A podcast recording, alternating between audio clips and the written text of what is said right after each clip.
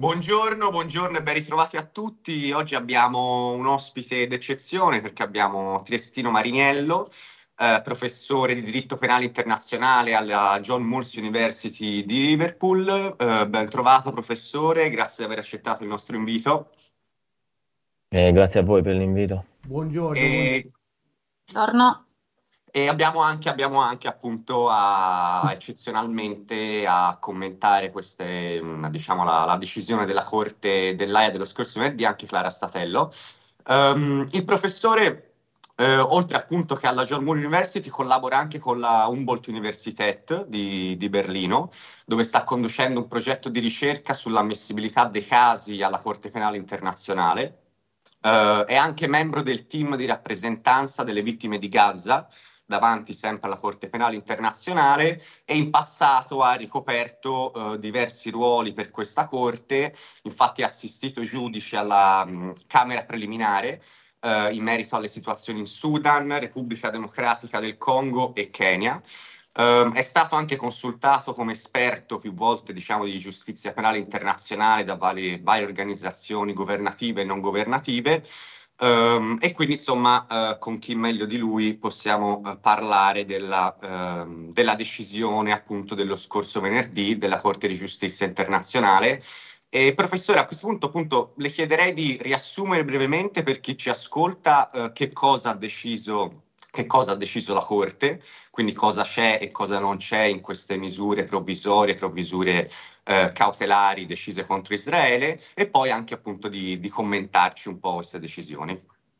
Beh, eh, buongiorno a tutti e ancora grazie per, ehm, per l'invito. Eh, la Corte, si trattava di un procedimento di urgenza dinanzi alla Corte internazionale di giustizia che ricordiamo ha competenza a dirimere le controversie dagli Stati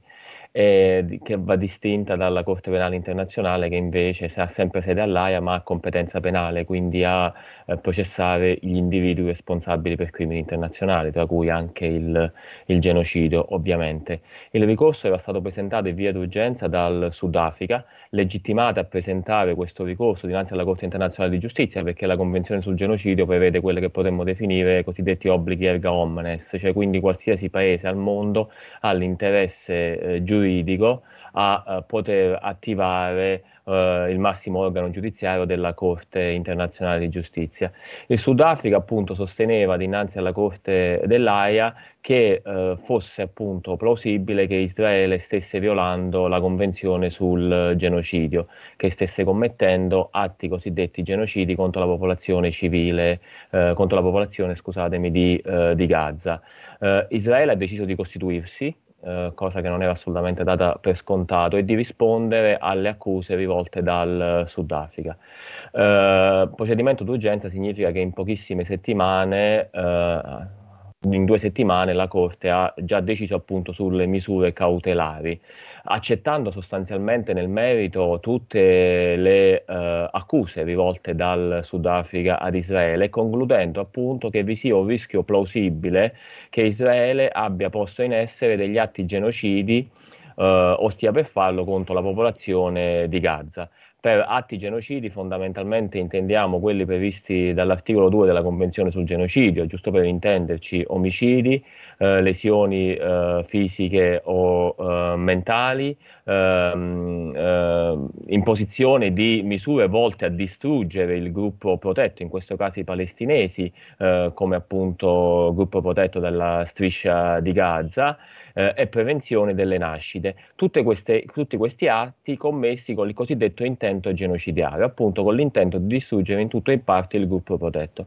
Quindi, eh, per riassumere, la Corte ha accettato la eh, memoria, diciamo in tutto, ehm, in merito alla definizione di genocidio e allo stesso tempo ha accettato alcune, non tutte, le misure cautelari richieste da, eh, dal Sudafrica nei confronti di Israele. Israele deve, eh, e deve eh, su un piano giuridico, perché ricordiamo la decisione è giuridicamente vincolante, eh, non sta alla discrezionalità politica di Israele o di qualsiasi altro Stato terzo quella di eseguire, appunto di implementare tale decisione, deve ehm, prendere, eh, traducendo, tutte le misure eh, per prevenire la commissione appunto di questi atti genocidi, deve assicurare con effetto immediato che le sue forze militari non commettano alcuni atti rientranti nel, appunto nella definizione dell'articolo 2 che citavamo brevemente, prevenire e punire eh, l'incitamento pubblico e diretto a commettere genocidio, eh, deve anche prendere delle misure immediate ed effettive affinché appunto siano garantiti beni, l'accesso ai beni della popolazione di Gaza abbia accesso a beni umanitari e anche prendere eh, quelle misure, adottare quelle misure per prevenire la distruzione eh, o eh, eh de, de, delle prove appunto che potrebbero essere utilizzate in futuri procedimenti penali in merito appunto all'accusa di genocidio, in questo caso come crimine. Ed ha, ehm, l'ultima misura cautelare richiesta dalla Corte è quella di ehm, chi, chi impone appunto ad Israele di riportare alla Corte stessa entro un mese eh, in merito alle misure che eh, Israele sta eh, adottando appunto per rispettare l'ordine della Corte stessa. Ecco, una, io avevo letto, professore, una um, sua uh, intervista che ha lasciato al, Pales- al Palestine Chronicle, no? uh-huh. uh, negli scorsi giorni, e mi avevano stupito queste sue parole, perché rispetto al tema appunto del cessate il fuoco e alla frustrazione che si è diffusa diciamo in certi ambienti, diciamo da molte parti, perché appunto quest- tra queste misure cautelari non era previsto anche il cessate il fuoco, lei però ha scritto comprendo la frustrazione però eh, le misure provvisorie, quelle che lei appunto ricordava adesso, di fatto implicano un cessate il fuoco permanente, cioè quindi lei diciamo è ottimista sul fatto che in queste, visto che tra le misure cautelari è previsto che in futuro non potrà essere me- commesso nessun atto che possa rientrare all'interno di atti genocidiari, di fatto questo implica un cessate il fuoco permanente, è così? Esattamente, eh, devo dire che eh, sono molto eh, sorpreso eh, dal leggere, ho visto in questi giorni, ad esempio, facendo riferimento al Corriere della Sera, ieri un articolo apparso sul Domani da parte di colleghi eh, che eh, parlano esplicitamente del fatto che eh, is, la, mh, mm, la, Corte abbia in qualche modo riconosciuto il diritto all'autore difesa di Israele. Quindi prima di arrivare alla risposta alla sua domanda eh, eh, occorre prima di tutto smentire questa cosa, credo che sia fondamentale. Non, nessuno troverà perché non c'è nessun passaggio della decisione appunto in cui la Corte riconosca questo diritto all'autodifesa, alla self-defense di Israele nei confronti eh, della, in, in, appunto in merito alla situazione nella, nella, striscia, nella striscia di di Gaza per un motivo molto semplice, perché la Corte non ha ritenuto necessario farlo, perché non è rilevante ai fini appunto delle ehm, valutazioni, delle violazioni della, della Convenzione sul, eh, sul genocidio. Eh, Anzi, come eh, diceva appunto giustamente lei, eh, implicitamente eh, il cessate il fuoco è previsto all'interno delle misure ordinate della Corte. No? Citavo precedentemente, eh, ad esempio, la seconda misura imposta dalla Corte ad Israele, assicurare con effetto immediato che le sue forze militari non commettono alcuni degli atti rientranti nella definizione di genocidio, appunto nell'articolo 2. Questi atti sono appunto diciamo omicidi dei membri del gruppo protetto, eh, causare lesioni, gravi lesioni fisiche o mentali, ecco, riesce veramente difficile conciliare questo, uh, questo ordine, uh, questa imposizione di queste misure cautelari con un conflitto ancora in corso. In altre parole, è possibile eseguire queste misure soltanto in un contesto, e questo è quello che io dicevo al Palestine Chronicle, soltanto in un contesto in cui si uh, cessi in modo permanente e definitivo, si cessino le ostilità nella, nella striscia di Gaza. Eh, quindi, in altre parole, queste misure vanno interpretate in concreto alla luce del contesto specifico, della situazione appunto catastrofica in cui si trova la popolazione di Gaza e senza un cessate il fuoco è impossibile implementare. Poi sul perché la Corte non abbia fatto esplicitamente riferimento al cessate il fuoco, da un punto di vista giuridico, ecco, possiamo argomentare. Una delle interpretazioni probabilmente più valide al riguardo è che comunque, non essendo Hamas attore eh, statale sostanzialmente, non essendo la decisione della Corte vincolante, sarebbe stato un atto eh, unilaterale che avrebbe potuto comunque sollevare qualche problema da punto di vista, non essendo appunto direttamente vincolante sul, sui gruppi arma- in merito ai gruppi armati eh, palestinesi. Eh, però ecco, eh, credo che allo stesso tempo sia importante ribadire questo concetto che eh, in concreto queste misure sono inattuabili senza un cessato il fuoco. Allora, abbiamo visto che ehm, questa ehm, decisione è stata accolta con eh, entusiasmo dalla, dai paesi dal, dal, Sudafrica e dai paesi che hanno sostenuto il Sudafrica assieme a tutte eh, le forze ed è stata definita addirittura storica. Può spiegarci perché è un, la portata di, questa, di queste decisioni?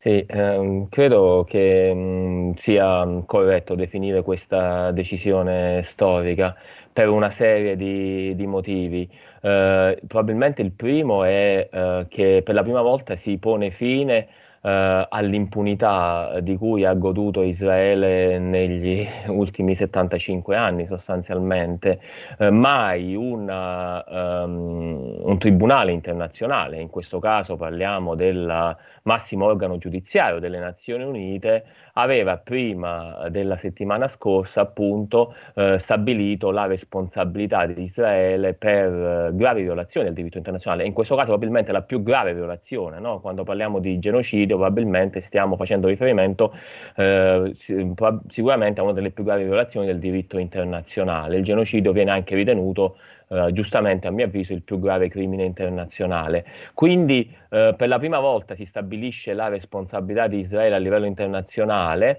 si pone fine, come dicevo prima, all'impunità e a mio avviso impunità che è una delle cause eh, delle, ehm, delle violazioni, delle più gravi violazioni del diritto internazionale a cui assistiamo nel contesto eh, israelo-palestinese, eh, violazioni dei diritti umani, violazioni del diritto umanitario internazionale, sicuramente che probabilmente configurano crimini internazionali, non sono genocidio ma crimini di guerra e crimini contro l'umanità. Ecco, questo per dire che eh, queste violazioni eh, trovano terreno fertile in questo contesto di impunità di cui le autorità israeliane hanno sempre goduto. Quindi sicuramente eh, se dovessi diciamo, dire il primo motivo, eh, citare il primo motivo per cui la decisione credo sia storica è appunto questo, eh, ma ce ne sono tanti altri. Io sono, resto convinto che la decisione avrà una serie di effetti nel breve, medio e lungo periodo. Uh,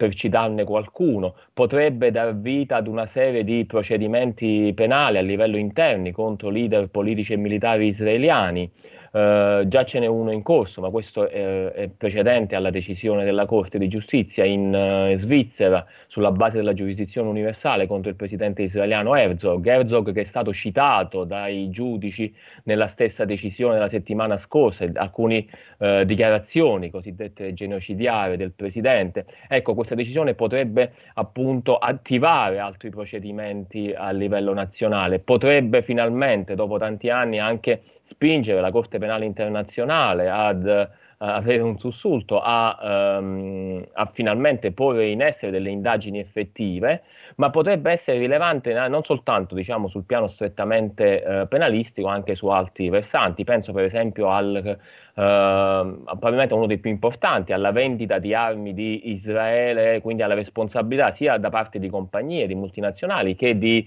uh, stati che ancora tutt'oggi eh, sono coinvolti appunto nella vendita di armi a Israele. Ecco, questi stati potrebbero essere complici nella commissione di atti genocidi nella striscia di Gaza e per cui eh, questo eh, rapporto di natura economica sicuramente potrebbe subire delle ehm, quantomeno eh, rivisitazioni se non eh, appunto stati eh, potrebbero porre fine appunto a questo ehm, alla vendita di armi proprio alla luce per evitare appunto il rischio di complicità a livello internazionale nella commissione di genocidio. No, io volevo sapere, no, siccome appunto si è fatta spesso un po' confusione appunto proprio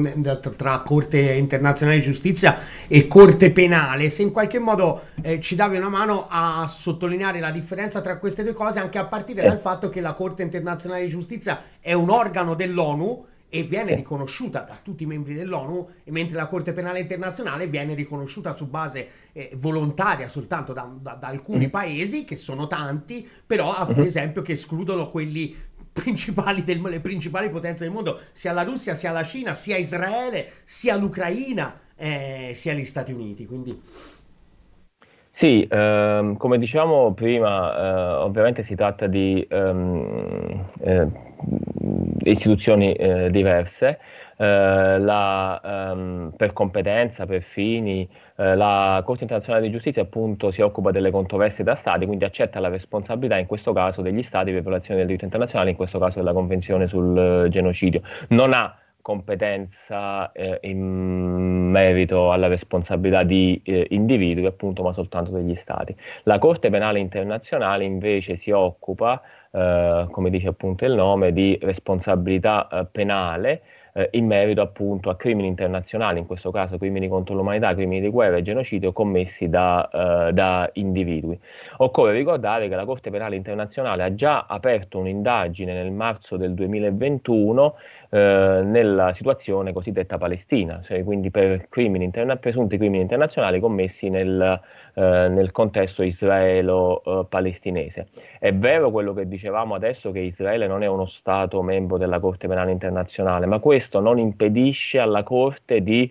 eh, avere, di esercitare la propria giurisdizione per un motivo molto semplice, perché Stato membro della Corte Penale Internazionale lo è la Palestina o lo Stato di eh, Palestina in, in, questo caso e vige a tal proposito il cosiddetto principio di territorialità. In altre parole, la Corte ha giurisdizione in merito ai presunti crimini internazionali commessi da cittadini israeliani perché commessi sul territorio eh, palestinese e quindi la Corte ha, eh, ha, giurisdizione in questo caso. Può anche esercitarla, significa che questi casi riguardanti crimini internazionali sono ammissibili eh, perché eh, non c'è nessun altro eh, paese, in questo caso Israele, che avrebbe competenza primaria, eh, che lo faccia sostanzialmente. Cioè la Corte è una cosiddetta Corte di ultima istanza, interviene soltanto se lo Stato non ha la volontà o la capacità di farlo. A tal proposito, diciamo anche ehm, smontando un po' di retorica, soprattutto di, eh, credo, media eh, mainstream, che ogni volta in cui eh, vi sono presunte violazioni del diritto internazionale che potrebbero configurare crimini internazionali, eh, viene invocata ehm, dagli stati occidentali, ma anche dai media, la cosiddetta presunta capacità e volontà degli, de, degli organi giudiziari israeliani a eh, processare, a fare luce, a accertare le responsabilità. Ecco, quando si parla di eh, crimini soprattutto internazionali, contro i palestinesi, non c'è niente di più falso. Non troverete un procedimento interno contro leader politici o militari israeliani, che sono quelli di cui si occupano generalmente i tribunali penali internazionali, eh, per appunto crimini internazionali, crimini di guerra, crimini contro l'umanità, in questo caso aggiungiamoci anche genocidio, contro appunto eh, limiti, eh, scusatemi, ehm, leader politici o militari israeliani. Ci sono tanti report delle commissioni di inchiesta indipendenti delle Nazioni Unite invece che hanno accertato che il sistema giudiziario militare israeliano non ha eh, l'obiettivo di eh, accertare le responsabilità, ma quello di proteggere i presunti responsabili israeliani da questi crimini. Pensate che nonostante tutte le prove presentate in merito a crimini di guerra commessi nell'ambito dell'operazione militare contro la striscia di Gaza del 2014, margine protettivo, eh, e nonostante tutte le denunce presentate dalle organizzazioni eh, civili palestinesi eh, presso appunto la giustizia militare israeliana, nessun Ehm, ehm, leader, in questo caso politico-militare, è stato mai processato. Eh, per quanto io ne sappia, soltanto dei militari sono stati condannati per furto di carta di credito nella striscia di Gaza durante, quell'opera, durante quell'operazione. Scusate. Ma questo per dire che, eh, tornando al concetto eh, con cui abbiamo aperto, cioè quello dell'impunità, vi, eh, eh, vittime palestinesi non avranno mai accesso a eh, giustizia a livello interno, pertanto la Corte Penale Internazionale per loro rappresenta l'unico strumento eh, di giustizia. Cla- aveva alzato la mano Clara, non so se era da prima. No, allora vai Ale, vai. Eh, no, io appunto volevo tornare un secondo invece alla Corte, alla Corte di Giustizia internazionale per capire um, qualora, come diciamo sembra abbastanza verosimile, uh, Israele decida di non implementare no, sua sponte queste, queste misure. Ecco, come funziona poi invece la procedura a livello di diritto internazionale per rendere esecutive quindi le, queste disposizioni della Corte? No? Cioè, si parlato appunto, si parla del Consiglio di sicurezza dell'ONU, però ecco, mi, mi piaceva, mh, vorrei capire meglio la procedura esatta, come funziona e anche eventualmente le tempistiche. Eh, questa è una domanda da, da, un milione di dollari, nel senso che eh, ribadiamo puntualmente che ehm, appunto la decisione eh, della Corte è giuridicamente vincolante, impone degli obblighi giuridici, eh, e questo anche a costo di essere ripetitivo credo che vada ribadito, su Israele ma non soltanto, su qualsiasi Stato terzo. Ogni Stato terzo adesso, eh, tra cui anche l'Italia ovviamente, ma non solo, cito l'Italia perché anche l'Italia è coinvolta nella vendita di armi ad Israele ha l'obbligo di eh, implementare e eseguire appunto le misure cautelari imposte eh, dalla Corte internazionale di giustizia, quindi nella prevenzione di, eh, del genocidio nella, nella, striscia di Gaza. Il problema è che se la decisione da un lato è giuridicamente ehm, eh, vincolante, dall'altro lato, come avviene molto molto spesso per le organizzazioni internazionali, anche per la Corte internazionale di giustizia, la sua esecuzione è eh, politica sostanzialmente, no? Cioè eh, comunque spetta alla discrezionalità, in questo caso, che discrezionalità non sarebbe come diciamo prima, ma ha invece la, la, l'esecuzione a natura, eh, a natura politica e, questo, e qui entriamo nel, nel campo fondamentalmente più, eh, più problematico. Eh, ho, leggevo ieri che il Consiglio di sicurezza si riunirà d'urgenza, eh, probabilmente a, molto a breve su richiesta della, dell'Algeria e ehm, sarà molto importante seguire la sessione del Consiglio di sicurezza per capire se in che modo deciderà appunto di dare seguito alla decisione. Ancora una volta il Consiglio di sicurezza in questo caso ha l'obbligo giuridico di farlo, vedremo in che modo questo, questo avverrà e soprattutto in che modo si comporteranno gli, eh, eh, gli Stati Uniti. Eh, ma ripeto, eh, eh, non, non, non, mi, non limiterei l'analisi soltanto a, um, al Consiglio di sicurezza. Uh, qualsiasi Stato come dicevo prima, ha l'obbligo giuridico di farlo, quindi potrebbe avvenire anche a livello interno in molti altri contesti, anche attraverso quelli che dicevo prima, eventuali procedimenti penali, ma non soltanto. Io vorrei tornare, scusate, io vorrei tornare sulla, sulle decisioni, perché abbiamo visto i punti forti. Eh, però a, a, ci sono state anche della, delle aspettative che sono mancate, come abbiamo anche lei stesso ha ricordato, il cessate il fuoco non è stato adottato fra le misure. Eh, per comprendere meglio queste decisioni nel loro aspetto globale, quali sono quelli che lei ritiene essere i vulnus, i punti deboli? Penso ad esempio, mi pare che l'avesse citato anche eh, Capasso qui su Ottolina, il fatto che il report deve essere eh, redatto dallo stesso Israele, che quindi non, non è un, un, ente terzo, non è un ente garante, è un, la, la, prima cosa che mi viene in mente. Eh, ho provato a, a, spiegare prima che um, io non sarei, appunto io non sono così uh, pessimista sulla, sul contenuto, in merito al contenuto della, della decisione, soprattutto quando parliamo di, uh, di cessate il fuoco. Uh, si tratta di una misura, poi leggendo anche le opinioni eh, allegate da altri giudici, in questo caso dal giudice tedesco Nolte, che di fatti ha sostenuto la decisione, lui esplicitamente, il giudice dice che la Corte non aveva in questo caso eh, bisogno di eh, occuparsi direttamente del cessate il fuoco, perché, perché non si tratta di una decisione sul ehm, ostilità sostanzialmente, ma sulla eh, convenzione sul, sul, genocidio. Quindi diciamo che la posizione probabilmente della Corte è stata questa, quella di non entrare nel merito del, del cessate il fuoco perché non rilevante ai fini della, eh, della decisione stessa.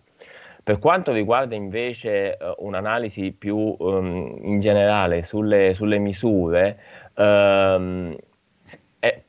concordo, però eh, va aggiunto che si tratta di un problema ecco, eh, di natura eh, più generale, provo a spiegarmi, nel senso che si tratta di un eh, rilievo critico che riguarda tutte le organizzazioni internazionali, ancora una volta quello che dicevamo prima, cioè il fatto che implementare eh, queste decisioni fondamentalmente è, eh, spetta a decisioni di, di, natura, di, natura, politica. Israele è vero, l'ultima misura imposta ha 30 giorni per presentare un, un report, sarà importante capire al riguardo quello che farà la Corte dopo la presentazione di questa relazione da parte delle autorità israeliane. Possiamo a tal proposito aggiungere che sicuramente nei primi giorni, nei pochi giorni che sono trascorsi dalla eh, lettura della, del dispositivo, eh, Israele ha già manif- chiaramente manifestato l'intenzione di non eh, rispettare queste decisioni, anzi va in tutt'altra parte. Eh, gli omicidi di massa sono continuati. Eh, e, e, e, non solo. Nessuna misura intrapresa da Israele in questi, in questi, giorni ci mostra una volontà fondamentalmente a rispettare la decisione.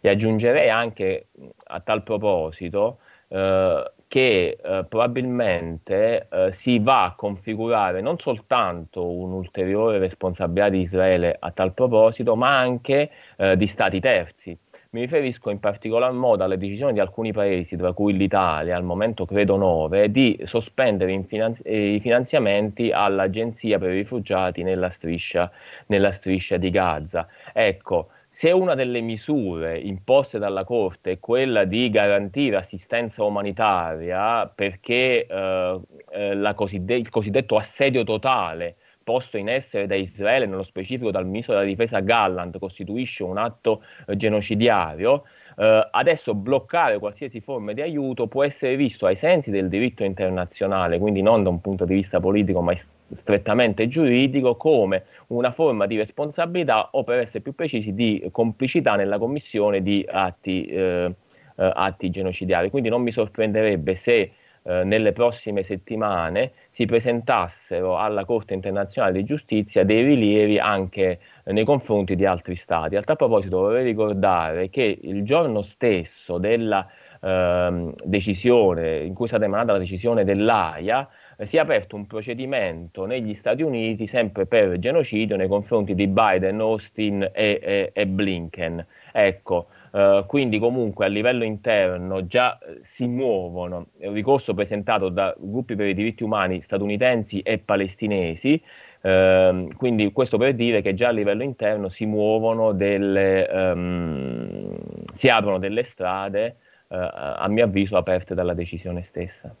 Senti, da, quanto su, appunto abbiamo visto poi contemporaneamente appunto sono state aperte delle procedure eh, invece all'altra corte, alla Corte Penale Internazionale, questa decisione della Corte di Giustizia Internazionale influisce in qualche modo eh, sui percorsi della, della, Corte Penale Internazionale che ricordiamo quindi persegue eh, eh individui, soggetti individuali specifici? Beh, non, non, non, non, da un punto di vista formale, cioè nel senso che la Corte Penale Internazionale, è, questa decisione non è di fatti un piano appunto formale vincolante nei confronti della Corte Penale Internazionale, per quello che diciamo prima, no? si tratta di organi distinti e, e, e indipendenti, eh, giustamente, oserei dire. Però sarei molto molto sorpreso, diciamo, se invece da un punto di vista non formale ma sostanziale eh, non eh, avesse di fatti un, um, un, impatto. Cioè, in altre parole, se l'ufficio della Procura eh, della Corte Penale Internazionale non stesse prestando, per così dire, molta attenzione a quanto detto dal Sudafrica, perché qua non parliamo soltanto della decisione della Corte internazionale di giustizia, ma parliamo delle prove presentate dal Sudafrica che sono estremamente forti. Il materiale probatorio eh, presentato dalla, eh, dal Sudafrica è estremamente accurato, convincente e eh, soddisfa uno standard probatorio, quello di, della plausibilità che vi sia un genocidio, che non è molto distante da quello che la Corte Penale Internazionale utilizza per aprire un'indagine, che in questo caso è una base ragionevole sostanzialmente. Quindi la Corte in questa fase, il procuratore non deve dimostrare che il genocidio sia, che ci sono degli individui responsabili di genocidio oltre Uh, qualsiasi dubbio sostanzialmente, ma deve semplicemente, per aprire un'indagine, dimostrare che ci sia una uh, base ragionevole per aprire l'indagine, che il genocidio sia stato commesso. Uh, a mio avviso, se queste prove sono sufficienti dinanzi alla Corte internazionale di giustizia per uh, provare, appunto, scusate il gioco di parole, la plausibilità, lo sono anche per uh, soddisfare lo standard probatorio della Corte penale internazionale. Eh, devo dire, aggiungendo un commento critico in questo caso, che eh, trovo davvero preoccupante che la Corte invece penale internazionale non si sia mossa, che sia intervenuta prima la Corte internazionale di giustizia. Ricordavo prima che è dal 2021 che le indagini sono aperte, indagini che hanno ad oggetto la guerra del 2014 di cui parlavo prima, i crimini di guerra commessi durante il 2014, i crimini contro i palestinesi di Gaza commessi nell'ambito della grande marcia del ritorno e le colonie come crimini di guerra guerra. Eh, il problema è che la Corte fino adesso penale internazionale ha mostrato una... di, di cedere, possiamo dirlo senza problemi, alle pressioni politiche, in particolar modo degli Stati Uniti in questo caso, e quindi quantomeno fino all'ottobre del 2023 non ha eh, posto in essere delle indagini effettive in merito appunto alla situazione palestina. Questo sembra essere cambiato dopo i fatti del 7 ottobre. Io ho commentato in diverse occasioni che il procuratore della Corte Penale Internazionale, l'avvocato britannico Karim Khan, sembra si sia accorto dell'esistenza di una indagine aperta in Palestina dopo i fatti, eh, i fatti di Hamas. Cosa succederà nei prossimi mesi lo staremo a vedere, però devo aggiungere che le dichiarazioni eh, che lui ha, ha rilasciato, ha anche scritto un articolo sul Guardian, eh, è stato a Rafah il 29 ottobre, eh, è andato in Israele e Palestina per la prima volta, se da un lato eh, mostrano un, un, interesse del procuratore in questa indagine, dall'altro lato però allo stesso tempo sono anche preoccupanti perché mostrano fondamentalmente come il procuratore, a mio avviso, stia mh, continuando sulla strada cosiddetta dei doppi standard della selettività. Parole molto forti per condannare gli attacchi di, eh, di Hamas eh, del 7 ottobre, invece eh, è stato eh, molto fondamentalmente eh, più vago in merito a, uh, ai, ai, crimini ampiamente documentati commessi nella, nella, striscia, nella striscia, di Gaza. Uh, ma possiamo veramente, qui la lista, quando parliamo di doppi standard, è veramente lunga. Il procuratore che uh, da quando è stato eletto nel giugno del 2021 aveva rifiutato di incontrare qualsiasi eh, rappresentante delle vittime palestinesi o i gruppi per i diritti umani palestinesi, anche della striscia di Gaza, invece ha prontamente risposto alla chiamata dei, eh, delle famiglie delle vittime dell'attacco del 7 ottobre continuando con quella appunto che dicevo politica di doppi standards. Quando finalmente delle vittime palestinesi l'hanno incontrato a Ramallah a inizio dicembre, le stesse vittime in un'intervista pubblica ad Al Jazeera hanno detto appunto di essere ehm, contrariate perché il, il, procuratore aveva deciso di riservare a loro soltanto 10 minuti, tra queste vittime vi era una donna che aveva perso eh, decine e decine di membri della sua famiglia durante i bombardamenti di Gaza.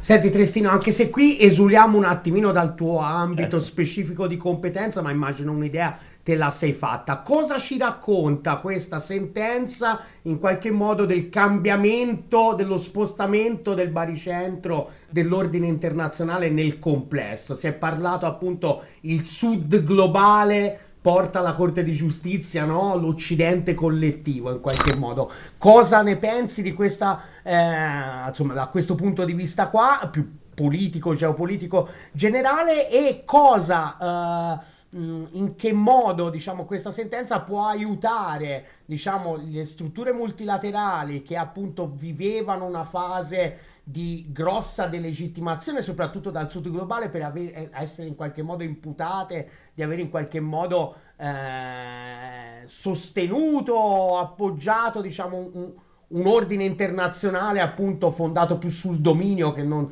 sull'ordine internazionale, se questa eh, sentenza in qualche modo può essere un ultimo tentativo disperato per ridare diciamo, legittimità in un mondo cambiato ormai nei suoi equilibri complessivi a, uh-huh. al, al, al, diritto internazionale. Beh, partirei dalla seconda parte della, della domanda. Eh, io credo che una, dopo i palestinesi di Gaza, ma, ma, diciamo anche della Cisgiordania, compresa Gerusalemme Est, alla luce di quello che mh, sta succedendo soprattutto dal 7 ottobre in poi mh, sull'intero territorio palestinese, Uh, vit- una delle vittime appunto dopo i palestinesi sia stato il diritto internazionale. Abbiamo assistito al fallimento di tutti quegli strumenti che il diritto internazionale invece uh, sembrano uh, forse non aver funzionato, ma quantomeno invocati e messi e a cui è stata data priorità in altri contesti. No? Ricordiamo il contesto, la situazione in, in Ucraina. Uh, abbiamo citato i doppi standard precedentemente, questi doppi standard non sono soltanto delle organizzazioni internazionali, ma sono anche degli stati stessi. Uh, la chiamata all'accountability, alla responsabilità, uh, non aveva precedenti in Ucraina. Abbiamo visto stati invocare la creazione di tribunali ad hoc, tribunali speciali, 43 stati si sono rivolti alla Corte Penale Internazionale, per la prima volta davano finanziamento appunto ad hoc. Tutto questo non è avvenuto, soprattutto in merito agli stati occidentali. Eh, non troverete, se non rarissime eccezioni, appunto nella lista di quegli stati, eh, molti invece formalmente si oppongono all'utilizzo di qualsiasi strumento di diritto internazionale nel contesto israelo-palestinese. Eh, possiamo fare riferimento alla Gran Bretagna, alla Germania, che ha deciso anche formalmente di costituirsi nel procedimento. Ecco, i cosiddetti grandi sostenitori del diritto internazionale, del diritto penale internazionale, invece sono, non, solo, non sono scomparsi, anzi si sono formalmente opposti a qualsiasi indagine. E anche qui ritorniamo al concetto precedente di impunità. Il contesto eh, nell'intero territorio palestinese è il risultato di questo eccezionalismo giuridico di cui Israele fondamentalmente ha sempre, ha sempre eh, goduto e, eh, continua, e continua a godere. Io credo che, tornando alla domanda di cui non mi sono dimenticato, che eh, la sentenza della Corte internazionale di giustizia restituisca quantomeno senza voler essere troppo ottimisti, ma quantomeno un minimo di credibilità al diritto internazionale che ci dica che fondamentalmente ci dice che tutti quegli strumenti, cioè che in questo contesto in cui tutti gli altri strumenti hanno fallito, partendo dal Consiglio di sicurezza, che sicuramente ha bisogno di una riforma uh, urgente, uh, visto appunto l'incapacità di porre fine, uh, di ristabilire la pace, che poi è il suo obiettivo alla, ai sensi della Carta delle Nazioni Unite, invece c'è un organismo giudiziario che sicuramente si è mostrato indipendente dalle pressioni politiche. No? Leggevo diversi eh, commentatori, anche giuristi, ehm, nel prevedere la decisione qualche giorno prima parlavano, analizzavano l'esito, prevedevano l'esito della, della decisione appunto sulla base della nazionalità di, di, dei giudici eh, membri che siedono appunto all'interno della Corte internazionale di giustizia. Abbiamo visto che questo non si è verificato, non solo non è successo, ma eh, la presidentessa eh, giudice eh, statunitense anche in diverse occasioni credo rilevato una eh, certa ehm, diciamo, parte emotiva nella lettura della, della, ehm, del, della decisione della Corte internazionale eh, di giustizia. Eh, non credo che sia ancora troppo presto invece per sostenere che questo rappresenti una riconfigurazione di, a livello eh, geopolitico, sicuramente tanti altri hanno più competenza di me per rispondere a questa domanda, ma quello che credo sia importante sottolineare è che la decisione stessa fa in tanti aspetti riferimento a diverse agenzie delle Nazioni Unite che sono state estremamente critiche nei confronti dell'operato di Israele della striscia di Gaza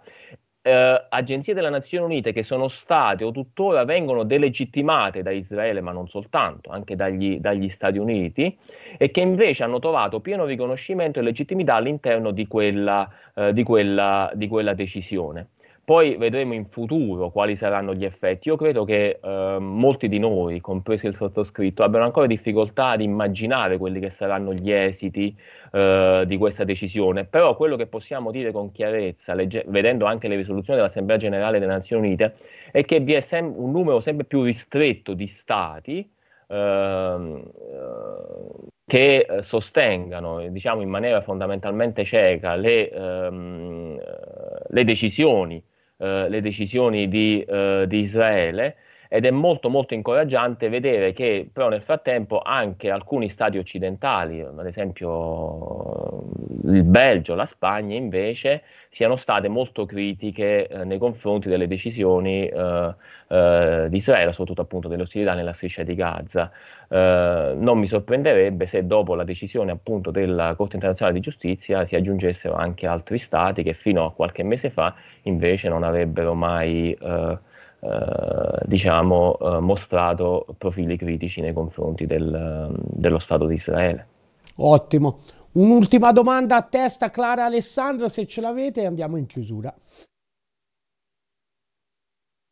Sì, allora, um, quest- abbiamo, abbiamo, visto che queste eh, decisioni hanno eh, fornito la eh, base legale per,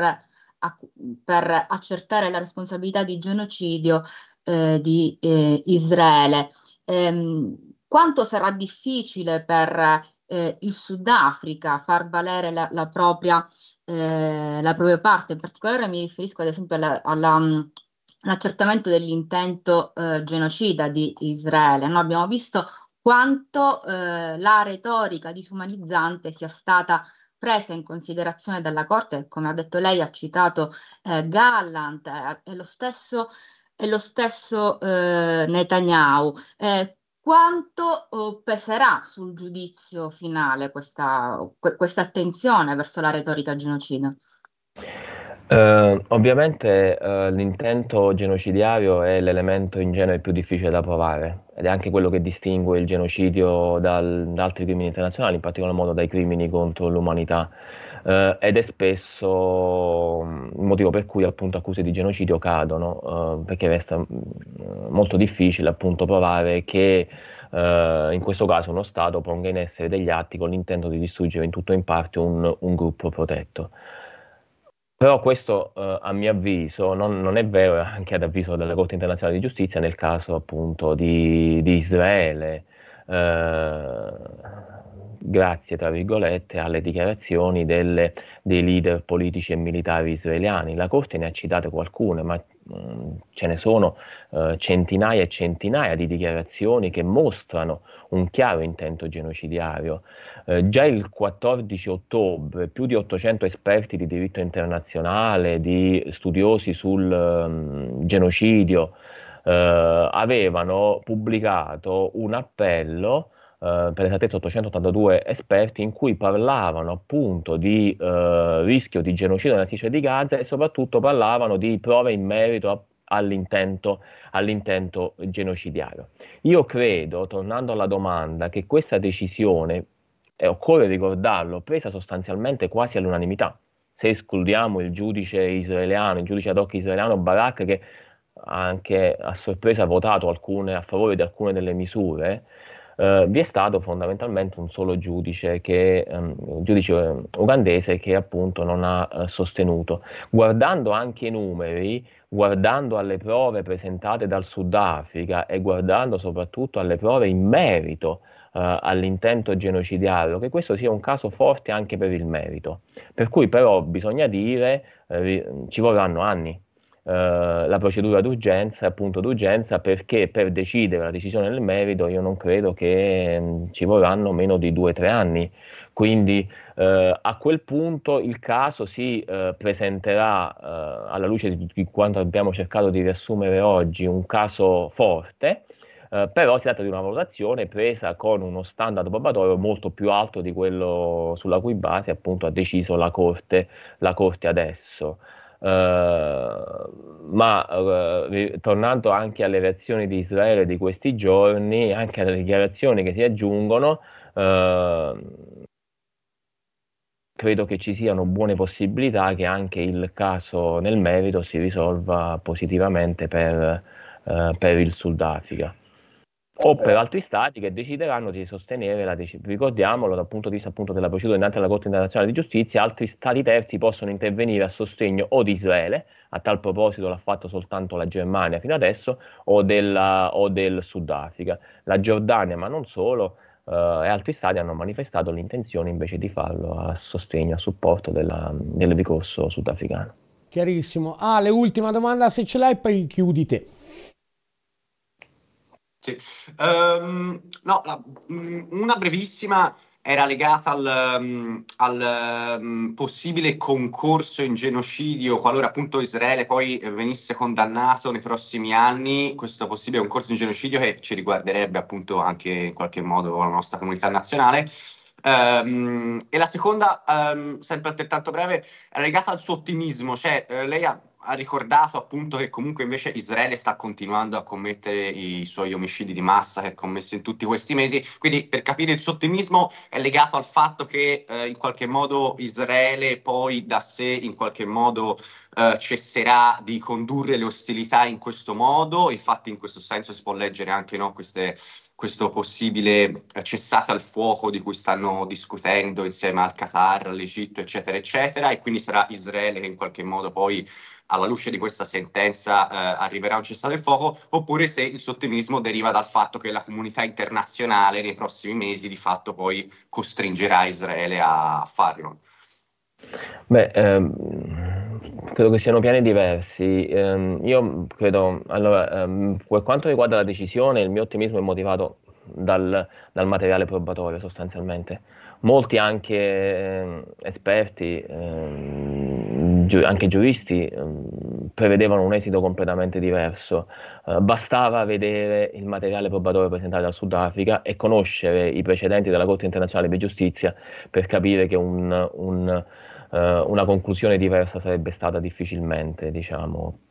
raggiunta dalla, dalla, Corte internazionale, dalla, Corte internazionale, di giustizia. Eh, dall'altra parte credo che eh, questo ottimismo in parte sia anche dovuto al fatto che la decisione eh, offra ampi spazi, non, non, non tanto agli stati, ma soprattutto alla società civile, se e in che modo questa decisione sarà effettiva dipende non soltanto dagli stati,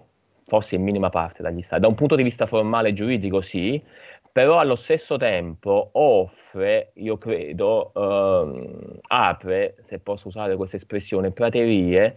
per la società civile eh, in tantissimi paesi per appunto intraprendere eh, strade che fino adesso fondamentalmente erano impensabili. Uh, ne ho citate alcune di queste, credo che una delle più importanti no, riguardi la responsabilità di compagnie e degli stati in merito alla vendita di armi ad, ad Israele. Non ci dimentichiamo che fino a uh, qualche giorno fa, uh,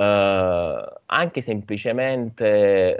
soprattutto per la società civile palestinese, rivolgere delle critiche a Israele era sostanzialmente... Um, eh, si andava incontro a facili criminalizzazioni sostanzialmente, ecco, mettiamola in questo modo. Adesso uh, questo, anche un punto, da un punto di vista giuridico, non sarà più possibile e questo secondo me uh, è uno degli effetti della, uh, della, della, decisione. Quindi si aprono, credo, degli, delle opportunità anche a livello di advocacy, per così dire, in tanti paesi che prima erano, erano impensabili. Uh, riassumo in questo modo, ecco, ripetendo il concetto, perché penso di non essere stato molto chiaro. Uh, quali saranno gli effetti di questa decisione dipenderà non soltanto dagli Stati, ma dipenderà appunto dalle organizzazioni per i diritti umani, ad esempio, in tantissimi paesi, come si è iniziato a già fare negli Stati Uniti e come probabilmente si farà in tanti paesi. A tal proposito, una nota critica sicuramente riguarda l'Italia, perché non, non, non vedo ancora in generale diciamo delle eh, eh, passi concreti sostanzialmente. Probabilmente eh, arriveranno. E la prima parte della domanda invece penso di essermela dimenticata nel frattempo. No te, sei, sei, senza microfono. Eh, era sostanzialmente allora ah, sì, scusa vai, scusami. vai. sì se qualora appunto Israele venga condannato poi eh, al processo vero e proprio, se c'è il rischio poi anche di un'accusa di concorso in genocidio certo. tutte le potenze occidentali che l'hanno appoggiato sostanzialmente. Assolutamente, assolutamente, ho detto prima. E a tal proposito, adesso, eh, dopo che vi è stata, anche qui uno degli effetti di questa decisione, dopo che vi è stata appunto che la Corte ha eh, concluso appunto eh, plausibile la commissione di genocidio nella striscia di Gaza, stati terzi non possono più fondamentalmente dire di, di, di di non sapere. E sarà eh, per la complicità ai sensi del diritto internazionale bisognerà provare che vi sia questa conoscenza appunto che Israele stia commettendo genocidio e quella vi è occorrerà provare un altro elemento probabilmente più complicato che appunto questa ehm, le misure adottate dagli Stati terzi siano volte a facilitare la commissione di, ehm, di eh, genocidio. Ehm, eh, vedremo credo che, eh, per così dire, quello che abbiamo visto in questi giorni, eh, eh, e lo ripeto, vista l'importanza, la sospensione delle misure, delle, dei finanziamenti all'Agenzia per i rifugiati nella striscia di Gaza delle Nazioni Unite, eh, già inizia a sollevare dei chiari profili critici in merito appunto alla complicità di stati, eh, di stati terzi nella commissione di, presunta commissione di genocidio a Gaza. Chiaro, chiarissimo. Professore, allora noi la ringraziamo tantissimo, insomma credo che ci abbia chiarito perfettamente tutti gli aspetti sia tecnici che politici di questa decisione. Speriamo di riaverla presto con noi. E ringraziamo anche Clara Statello e ringraziamo infine anche tutti i nostri, tutti i nostri spettatori e ci vediamo alla prossima, prossima puntata. Ciao a tutti, grazie a, tutti.